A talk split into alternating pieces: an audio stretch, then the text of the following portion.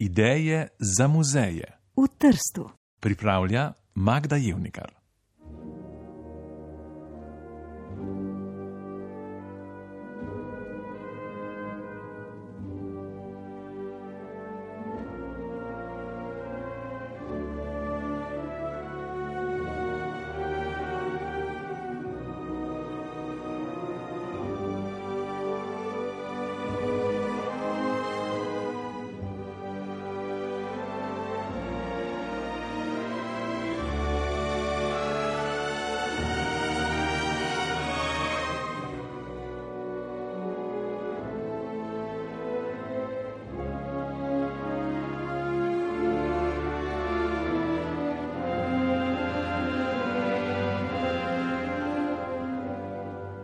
Muzej v Antarktiki v Trstu. Prispevek bo spremljala Simfonija Antarktika, delo Ralfa Wona Williamsa. Angliški skladatelj je svojo sedmo simfonijo, posvečeno ledenemu kontinentu, oblikoval na podlagi filmske glasbe, ki jo je napisal za angliški celovečerni film Scott of the Antarctic iz leta 1948. Sara Zupančič je za nas izbrala nekaj odlomkov iz prvega stavka, v katerem bomo slišali tudi nenavadno glasbilo. To je naprava za veter, neke vrste lesen cilinder, prekrit s platnom, ki na podlagi vrtenja skuša posnemati žvižganje vetra. Glasbilo so doslej uporabili Richard Strauss, Maurice Ravel, Arnold Schoenberg in seveda Ralph Vaughan Williams, ki je v svoji skladbi Simfonija Antarktika tako ponazoril pihanje vetra v ledeni pustini.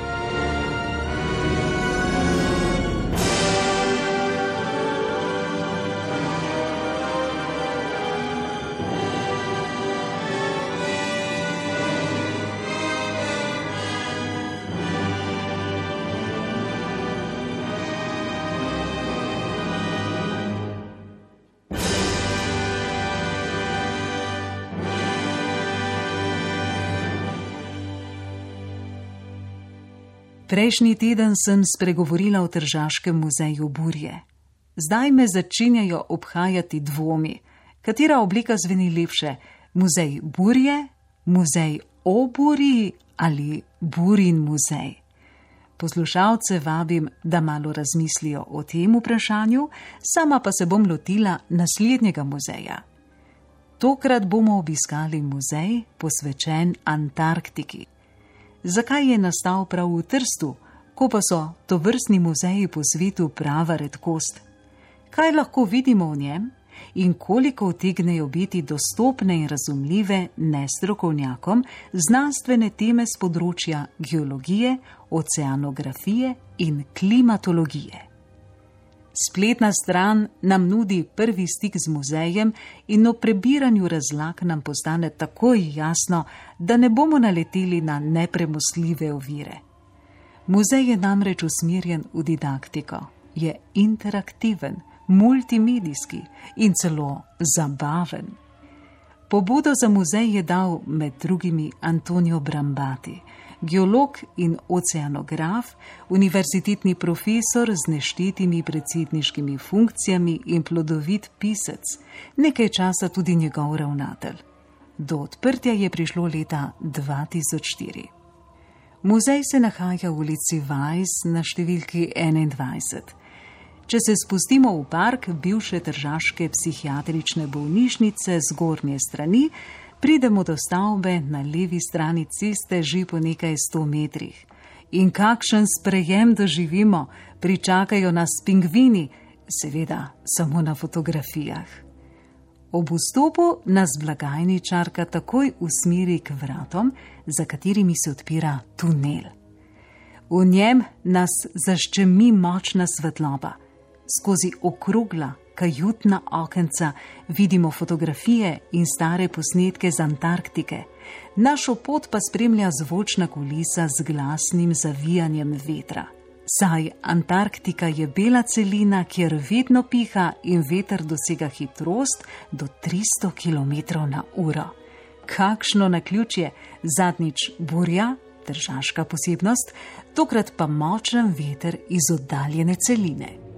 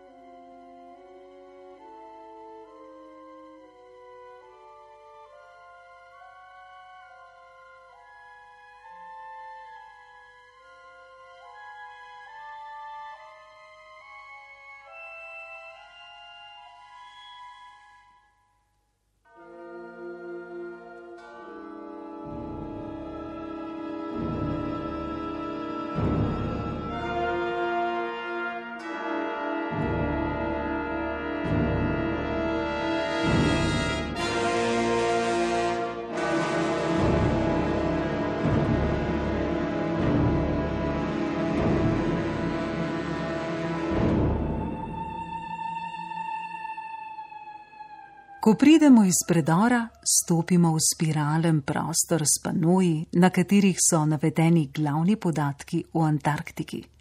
Izvemo, da je to šesta celina, najbolj oddaljena in nedostopna, in da meri 14 milijonov kvadratnih kilometrov, kar je primerljivo z razsežnostjo pol druge Evrope. Opisan je nastanek Antarktike, kako se je ločila od praceline Gondvane spoznamo geološke dobe in izmenjave klimatskih razmir, dokaze o tem pa nam nudijo fosili. Predstavljena sta šestmesečna noč in šestmesečni dan in navedene so temperature, ki se zelo spreminjajo glede na oddaljenost od morja in na letni čas. Najnižjo temperaturo in sicer minus 89 stopinj Celzija, so izmerili v ruski postojanki Vostok, v poletnih mesecih pa je na obali ničla. Tu je res veliko podatkov in vsi so skrajni, tako da srečujemo same rekorde v zvezi z mrazom in vetrom, medtem ko padavin skoraj ni. V spirali se dobro seznanimo z Antarktiko, v njenem osrčju pa tudi z oceanom in njegovim tokom. V naslednji sobi so stari zemljevidi, na katerih je upodobljena namišljena Antarktika, saj so o njenem obstoju dolgo časa le domnevali. Neodkrita je bila namreč do leta 1820. Leta 1895 pa je prvi potrjen pristanek izvedla norveška ekipa. Video nas popelje v preteklost od antike do danes in nam posreduje predstave o beli celini skozi čas vse do treh pomembnih raziskovalcev. Imenujejo jih junaški raziskovalci. Po vrsti so to Amundsen, Scott in Shackleton. Koliko poguma in ustrajnosti je zahtevala taka pot. Želja po uspehu je vzbujala tudi hudo tekmovalnost. Na razpolago so nam njihovi napeti in pustolovski življenjepisi, osebnost raziskovalcev pa nam približajo tudi po ustvarjeni ambienti, naprimer Skotova koliba ali koča, kot jo je sam imenoval, in pa izredno impresivna dvorana, v kateri je čudovita rekonstrukcija ladje Endurance, ki jo oklepa let. Video nam pripoveduje zgodbo o zadnjem predstavniku junaške dobe odprav, kmalo na to je sledilo obdobje znanstvenih ekspedicij. Ko pridemo iz dvorane, kjer je prepričljivo prikazan potop ladje, si lahko ogledamo nekaj originalnih instrumentov za plovbo in raziskovanje. Na to pa se ob modelih in fotografijah ladij Fram, Astrolab in Discovery seznanimo z njihovimi značilnostmi. Predvsem pa se ne moremo načuditi podatku, da so bile tako majhne. Ladja Astrolab iz leta 1811 je bila dolga le 31 metrov in 57 centimetrov in široka 8 metrov in 70 centimetrov. Od preteklosti do sedanjosti kakšno je morsko dno ob obalah Antarktike. Video nam prikazuje dogajanje v različnih globinah in potopimo se celo do 240 metrov, kjer je življenje vsekakor živahno in raznoliko. Med morjem in kopnim pa se premikajo pingvini. Radovedno se ozirajo po raziskovalcih, ki v poletnih mesecih živijo na Antarktiki. Takrat dela na terenu tudi do 5000 ljudi. Zakaj je bela celina tako zanimiva za raziskovalce in kaj pravzaprav raziskujejo?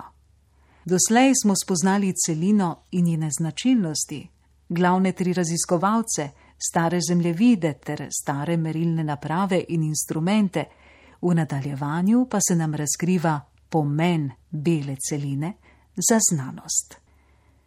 Ključno je leto 1959, ko je 12 držav podpisalo pogodbo o Antarktiki. Postopoma so k sporazumu pristopile tudi druge države. Italija jo je ratificirala leta 1981 in danes jih je vsega skupaj preko 50. Na Antarktiki imajo svoje raziskovalne postaje biologi, geologi, oceanografi, fiziki, astronomi, glaciologi in meteorologi. Zaustavimo se za trenutek pri geologiji. Led prekriva 98 odstotkov Antarktike, medtem ko skalnate površine tvorijo le 2 odstotka. Prav zaradi tega najdemo na beli celini največje število meteoritov. Zaradi barve jih z lahkoto opazimo, zaradi pomankanja tekoče vode pa se odlično ohranijo tudi milijon let, v našem podnebju pa le nekaj deset tisočev let. V ledu in pod ledom Antarktike se skriva zgodovina Zemlje. Z vrtanjem v globino odkrivamo njene plasti, v njih pa zgodovino klimatskih sprememb na našem planetu. To so ključna vprašanja, s katerimi se danes ukvarjajo raziskovalci. Ozon, ozonska luknja, višanje temperature, taljenje ledenikov, posledične poplave. Muzej nam tako nudi tudi pogled v prihodnost. Kdor hoče preveriti pridobljeno znanje, se po ogledu lahko zadrži v zadnji dvorani, kjer so številni računalniki neizprosni spraševalci za različne starostne stopnje.